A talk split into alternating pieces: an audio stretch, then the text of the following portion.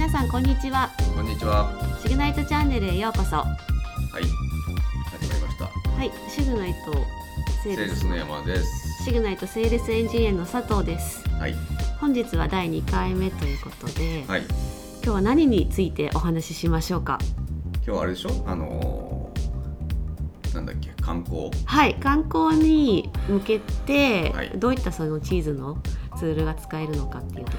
はろいなんですね、で結構前うにん、も撮影したんですね、私たちうだいぶ前だね。あ、でも1年ぐらい前。うんもう1年ぐらい前一年にまでなはると思いますでもそんなもんだよね。はい、はいであのまあこちらお聞きいただいている方はぜひその YouTube チャンネルの方にえっとその観光用に向けて作った、えっと、動画があるのでぜひ見ていただきたいんですけどこの題名が、えー訪日外国人向け観光ツーはい、ツール」ツール。うんっていう、まあ、動画を作成しました、はい、はい、はい。この主な内容覚えてますかえー基本的には覚えてないんですけ どえっとでもあれですよねあの、はい WeChat があのちょっとこうあの来始めたってそいううそう感そじうそうそうでえー銀座とか行くとうん結構、あの中国人のお客さんが多くて、えー WeChatPay と、えー、アリペはいが、えー使えるお店というのが結構あったので、そまあ、それをテーマに、えーちょっとあの使えるお店をうんうん地図上で、えー表現したらどうなのかみたいなことをやりましたね。うあなんかあの海外から日本に来られた方がやはりその何使えるのかわからない状態でお店に行って現金だったら、まあ、すごく困っちゃうよねっていううんそういう問題点が結構あって、まあ、今は本当にだいぶ増えてきうてん、いるのでまた違う使い方ができるんじゃないかなとは思うんですけど、確かにね、実際でも、まあ、中国の方来られたりした時に、まあ、アリペイが使えるって言ったら多分うんすごく分かりやすいですし。まあ分かりやすいですけどねあの、うん問題はその Google マップ中国で使えない問題っていうのがあそうあって基本的にはまあそう国内来て、うんえーその地図サービスみたいなものを見ないと、うんうんうんうんあのうまくはいかないとは思うんですけど、確かにうん、でもなんか実際本当にどういうふうにやこう使われてるのかお聞きしてみたいですけどねそうですね、えーちょっとその辺はヒアリングしてみたいなというところうんは、うんありますがうんでもなんて言ったらいいかえーまあ訪日今回訪日外国人向けという形で、うんえーはい作りましたけど、はいえーそういうサービスが使えるお店っていうのは、あの別に WeChat とか We- あの Alipay に限った話ではないので、はいはい、まあ、他のサービスをその、えー他のカスタマーに伝えるような、うんうんうん、えー地図を作ってもいいのかなとは思うんですけどね。確かにそうですよねなんかそのお店でどういったサービスがあるのか24時間営業なのかその、まあ、喫煙禁煙がちゃんと分かれているのかとかその店舗の独自のサービスを紹介するようなコンテンツっていうのはうん大事ですもんね。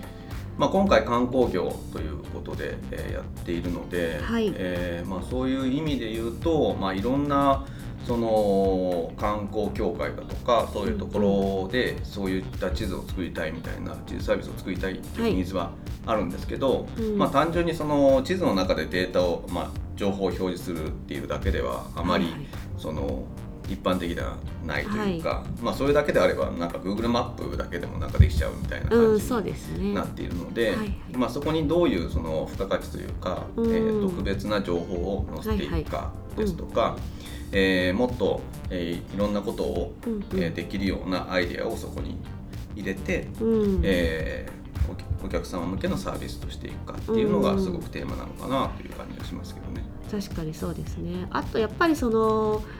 なんだろう管理者の人が自由に操作できる自由に登録できたり、そのデータを使ってまた別のことができるっていうのが多分すごく重要になっていて、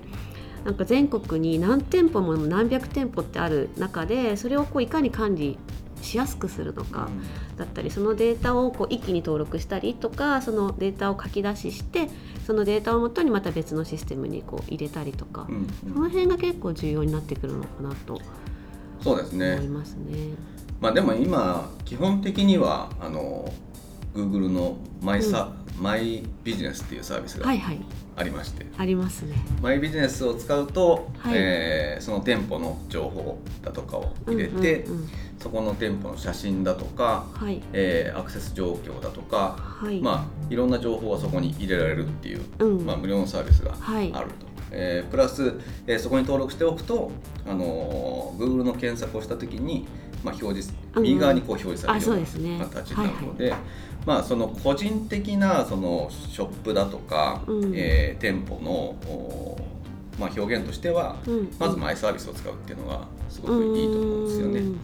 でもその観光協会とかそういう部位でうんうんうんえー考えると、えーもっとそのディープな情報うんだとか、うんうんえー普通の Google 検索では分かりづらい情報みたいなものを載せてあげると、うんうんうんあの非常にこう価値が出てくると思いますしうん逆にそういうことをしないともう Google マップだけでいいじゃんみたいな確かにそうですね、んあと最近 Apple のマップも結構こう、うんうんえークオリティが上がってきているので、はいはいまあ、Apple のマップも、うん使ってもいいのかなっていう感じもしますけどねう。ーんそうですね確かにはい、付加価値ですねそうですね。だから我々今府中でえー仕事をしてるじゃないですか。はいで府中に来るためのおー府中府中で何ができるだとか、うん、えー府中でどういうプランで一日過ごせるかとか、はいえーそういう提案をこうやっぱりやっていかないと、うんうんうんなかなかあの地図上に情報を落としてはい来てくださいっていうだけであはーそうですね来てくれないと思うのでじゃあ府中で1日こういう、えーまあ、回るプランがあります、うん府中だと競馬場ですとか、はいえーあとサントリーのビール工場だですとか、うんうんあの府中ならではの過ごし方っていうのがあると思うので、うんうんうんはいまあ、そういうおすすめのプランだとかあとお得な情報だとか、うんうんうんそういったものも、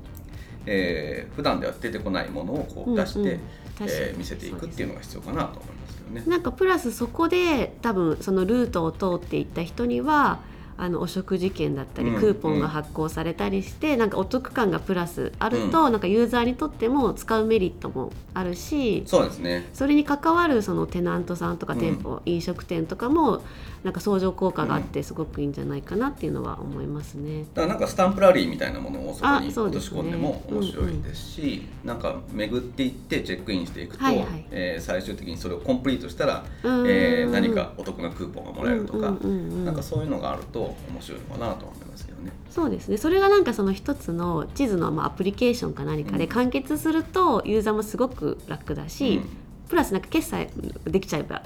より楽ですようん、うん、そうですね。ね。なんかその辺とかこうなんか一つのことに限らずにもっとこう広げてうんいろんなものと組み合わすことでよりなんか便利なものっていうのもで,、はいできてくるんじゃないかなと思うのでじゃあ佐藤さんが、えーじゃあアプリケーションは観い光業向けに作るとしたら、うんえーどういうものを作りますか、私がつく観光業向けにうん結構そのなんだろう、えー、と地域の地域を盛り上げるためにどういうことをするのかとかなんか地元の方でそういう観光向けの、えっと、サービスの提案とかもしていたのであそういえば佐藤さんは、えー、とはい山口県出身そうで、山口県出身で、えー山口でなんかそういうことやってたと聞きましたがで宇部市はその、えっと、彫刻の町で、じゃあ彫刻をこういかにそのいろんな人たちに知ってもらったりあの来てもらって楽しんでもらうかっていうその彫刻の例えばそのルートのうんうんあの案内であったりこういうふうに回ると楽しくこうあの彫刻を見ることができるよみたいな感じのそういったことも考えてたりしたのでなんか何でしょう私がもし作るとすればやっぱり多くの人が、えっと、そこに来てもらうプラス楽しんでもらう価値がうーん価値を感じられるものがいいとは思うんですけどなんだろうオーソドックスなそういうプランにはしたくないなニッチな感じ。うんうんうんうんいやなんかもうその普通に観光サイトに載ってるようなものじゃなくって地元の人しか知らない,、むしろその地元の人たちがうん例えば投稿したりして、うんあのなんかシェアできるようなうん内容だといいかなと、はいはいはいそうですねなんか外野が来ちゃいましたけどはい はい、じゃあそろそろそういう感じではい、終わりわまかしりょうか。ましたはい、はいじゃあ今日は、えっとまあ、観光業向けにうんそういったあの地図のサービスはいの、えっとお話をゆるりとしましたので、また次回もお楽しみに。そうですねはい、はいじゃあ皆さんさようなら。はいさようはなら